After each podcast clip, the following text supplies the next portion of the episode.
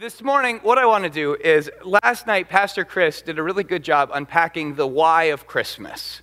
And he talked about how Jesus came and he did not come to condemn the world, but he came to save the world and the ramifications of that and how we receive what it is that Jesus has done for us.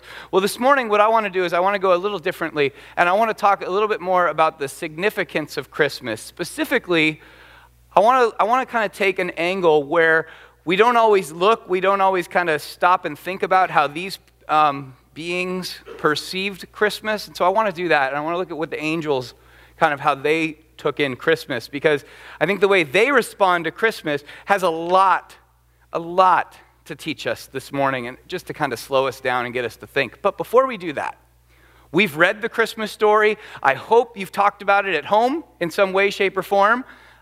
At the same time, though, those are great ways of showing the Christmas story. But my favorite way of hearing the Christmas story is from the mouth of four year olds, then acted out by adults. And so, some of you have already seen this video. It's been kicking around Facebook a lot this last month, but let's be honest, this is just awesome. And so, we're going to start Christmas morning together, just laughing and having a good time hearing the Christmas story. So, if you don't mind, watch the screens and we'll, we'll throw the video on for you.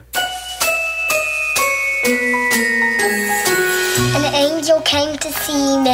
Mary, she was doing laundry, and then the angel just appeared and she was really scared. So Gabriel was like, Mary, you're gonna have what? I can't, I can't say good. Mary, you're gonna have a baby. I, you're gonna have a baby, and you will call him Jesus. And then Mary was like, I'm not gonna have a baby yet. I'm only teenager. I'm not married. Then the angel Gabriel told Joseph that Mary is not lying. She, you are having a new baby. And so they met up. They went to Bethlehem, which was Joseph's old town. They ride a donkey. I don't know. A camel. Oh yeah, a camel. She said, this donkey's fast. well, they tried to go to a hotel and They asked the keeper um, for a place to stay. The keeper said, We have no rooms. Literally, no rooms. So Mary and Joseph walked away sadly, but then he said, The only place in here in Bethlehem and that that you can stay stay is a staple and then he just pointed the way and they followed. when the shepherds were taking care of the sheep, then they saw angels. The angels said, A new baby is get, getting born who is King of the Jews. The angel were singing.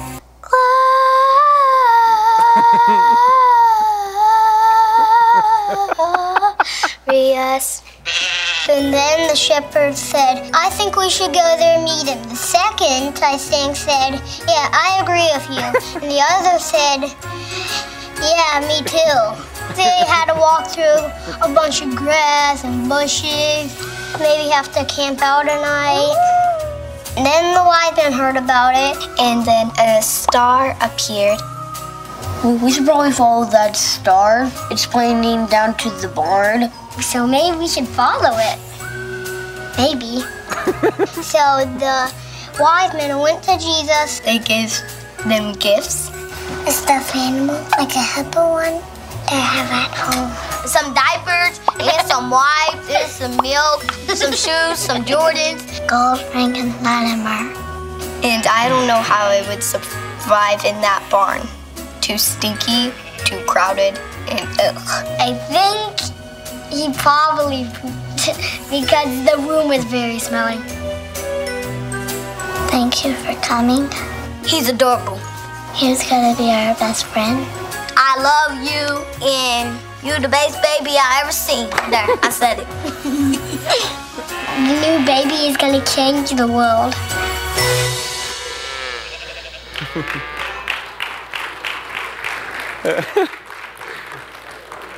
I've seen that thing a couple dozen times. And I still laugh constantly. Bethlehem, hey, ham is my favorite. Gold, Frankenstein, and myrrh. It just doesn't get any better than that. Um, but today, like I said, I want to focus on the significance of Christmas. So that's the story. But why did Christmas happen And what does it mean? Why does it matter? Really, to understand that, though, we got to go all the way back to the beginning. In order to understand, we have to go all the way back to Genesis 1. And so here's the thing we're going to start coming in 2017, we're going to start walking through Scripture. And what I'm going to summarize in about five minutes today is what we're going to spend an entire year looking at. So if you think I'm being oversimplified, I am. But we will be going deeper. But this really is the thrust of the story. If you go all the way back to Genesis chapter 1 and Genesis chapter 2, you have this beautiful example of what God intended for us, right? You have the garden. God creates it and it's amazing. There's rivers that are flowing in it, there's fruit everywhere, there's all sorts of animals, and you don't have animals like fighting each other. And then you have Adam and Eve, the pinnacle of creation, made in the image of God.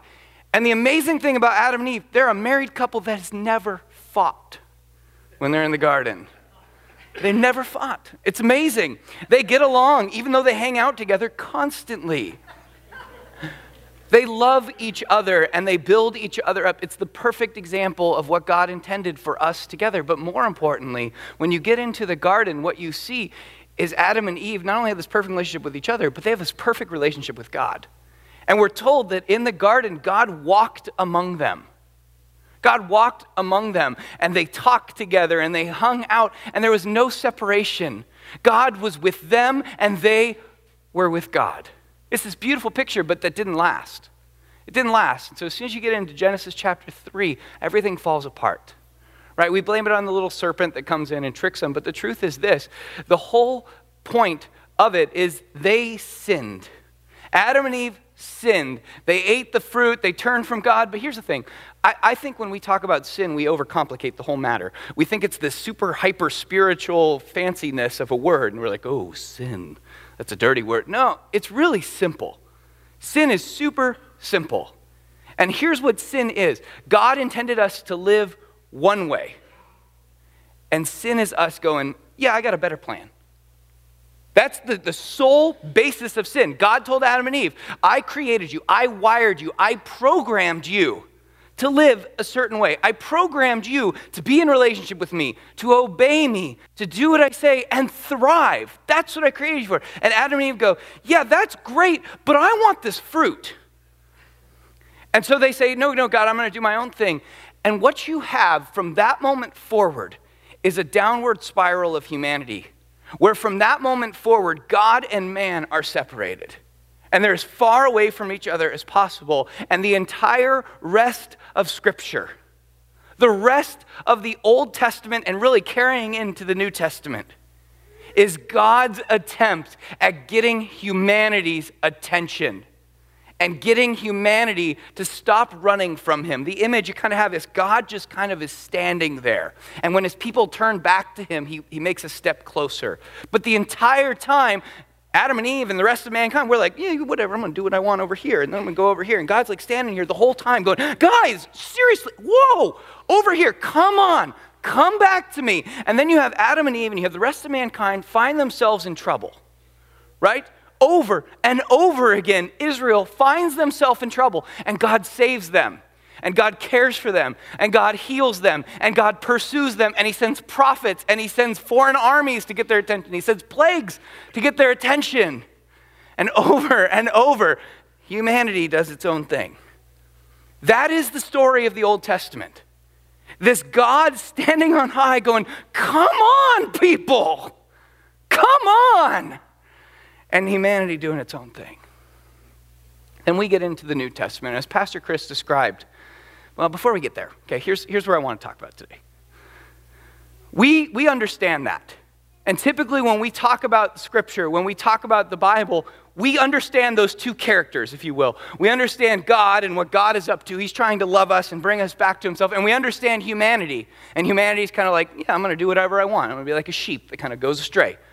We typically talk about the Bible in those terms. But there's actually a third character, set of characters the angels. Because I don't know if you realize this, they're pretty passive in this entire thing. God just kind of tells them to do the occasional thing. But for the most part, they are sitting up in heaven watching God flail his arms watching God do anything he can in his power to draw his people back to him. And they're watching God. They're seeing the goodness of God. They're seeing how God created humanity. They're seeing what God does for humanity over and over. And then they see what humanity does and how humanity continues to run. And they're just dumbfounded by this. They don't get it. The image I always have is, as you read through the Bible, is you got to imagine what the angels are thinking. They got to be scratching their head like, how stupid are these people? What is wrong with them? And they're just sitting there scratching their heads. And then, and then, God does the unthinkable. He sees us wandering, as Pastor Chris declared, and John makes very clear in his gospel. He sees us wandering in darkness. He sees us at our most hopeless. There is literally, according to Scripture, no possible way for humanity to ever turn back to God. God sees that moment. God sees us in complete darkness. And He says, I got to do something else about this. And so, God, at the exact right moment in history, and if you're saying, why, why did I say exact right moment? There is literally no other point in human history where it was so easy to travel the known world and where everyone spoke the exact same language. There was no point in history that it would have been as easy as that. And at that moment in history, 2,000 years ago, God did the unthinkable. He left the throne room, He left the comforts of heaven, He left everything that was good and bright light, if you will, and he stepped into the darkness to be among us. He stepped into the darkness to be among us, and in being among us, he became light, it said. He became light. And it said, and this is the part, Pastor Chris preached on this last night too, and John, John makes it so clear. He didn't come into the world to condemn the world, he didn't come to bust heads. I don't know if you ever think about this. When you read the Bible, you're like, yeah, they deserve somebody to come down there and smack them around a little. I would. Frankly, I would. I would smack me around a little. He didn't come into the world to condemn the world, but he came to bring it life. He came to bring it life. And that's the, that's the whole beauty of Christmas. But the real significance the power of Christmas, I think, is most clearly revealed in the angels. Because you and I, we kind of get this and we're like, yeah, it's great. I mean, cute baby Jesus, he's come, he's done some incredible things, but I don't think we truly realize it. I don't think we fully get the significance, the profundity of what happened on that day. I don't think we ever can. We didn't watch God for thousands of years pursue his people. We didn't sit there and go, What is wrong with these people? What is going on? We didn't do that. But one character did. The angels did. The angels saw this.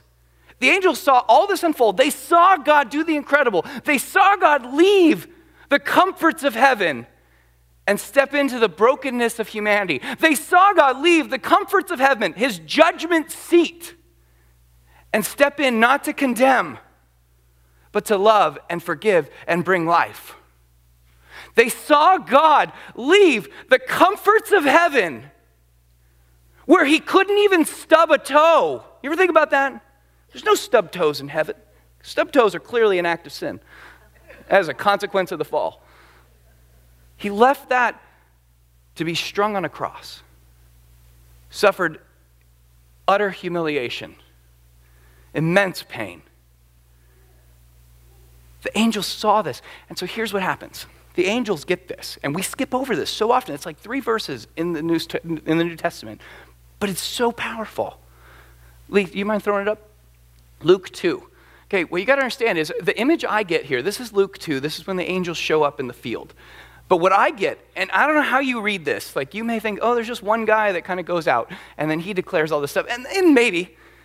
I like to think, though, because it doesn't say, and I like to read into scripture when it doesn't say, and that's just me, and I don't know that that's not anti heretical, but whatever. I think this one angel, this one dude got realized it before all the other angels. He realized what it is that God did, and he couldn't keep his mouth shut. He's like the giddy little kid that ran into your room this morning and said, Mom, Santa came. And so he bursts onto the scene and he goes, Guys, you don't get it. And he doesn't know what to do. So he, he just floods a nearby field. He's like, Shepherds, I'm going to tell the shepherds. And this is what he says. And there were shepherds living out in fields nearby, keeping watch over their flocks at night. And then this guy, this angel, he showed up to them, and the glory of the Lord shone around them, and they were so freaked out. But the angel said to them, Do not be afraid. Don't worry about it. I, am here to bring you good news, not God news. It does have to do with God, but capital G God. Good news that will cause great joy for all people. For today in the town of David, somewhere just down the road, this angel's like, I was just there. It's just over there. Down to David has been born to you.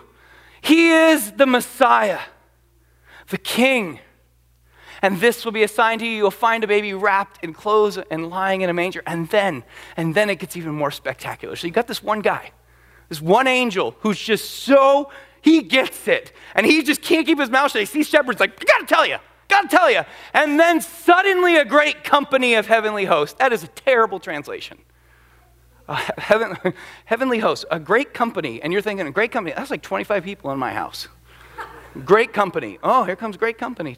No, Great company is the word myriad. It literally means thousands upon thousands of angels. I think it's every angel that had the ability to sing, and probably those like me who didn't know how to sing, but they're like, I like to sing. Every one of those angels showed up and they flooded the field. They flooded the field and they couldn't keep their mouth shut about what they had just seen, about what God had done. He left heaven, He came to earth, He stepped out of the light into the darkness to bring light. And they see this and they're like, Glory to God in the highest heaven. Glory to God. And on earth, you people, peace. Peace to those on whom His favor rests. The angels, they get it.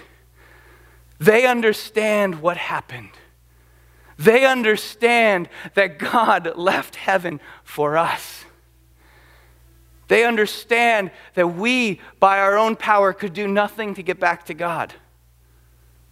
They understood the depravity of humanity. They understood the divide that separated us from God. They saw it clearly. They saw our unworthiness of a God stepping in to be among us, and yet He did it. They saw the goodness of God made flesh, the incarnate deity. That's what Christmas is all about. So, this morning, as you go back to be with your families, and I hope you do, Go back to be with your families. Simple things. Slow down today and say thank you. Take in the wonder of the angels. Realize what this day is. It's not just about the presents that we received, it is truly about what God did for us. And in light of what God did for us, turn and say thank you and raise your voice with the angels and say, Glory to God in the highest heaven. Let me pray. Father God, we, along with the angels, are truly in awe of what it is that your Son has done for us. Lord, I, I, confess that my mind cannot wrap its head around what it is that you have done. I confess, God, that I so easily take Christmas for granted. It's just a day on the calendar. But God, it's the day that we celebrate what you did in coming to bring life to your people. Lord, I pray that I, and along with everyone else in this room, would come to understand the depth of separation that we had from you and the great love that you had in coming to pursue us. Lord, that this Christmas our lives would truly be changed simply by the reality of your gospel. And God, out of that understanding, Lord, that we would truly receive peace on this earth. That all the other worries, all the frustrations, all the stress of life, God, that they would be seen for what they are nothing compared for what you have done for us. Lord, in light of this, we turn along with the angels to lift up your name and make you known great into the nations. And so I just pray, God, as we turn in offerings and we turn in song, God, that this would put a giant smile on your face. In Jesus' name, amen.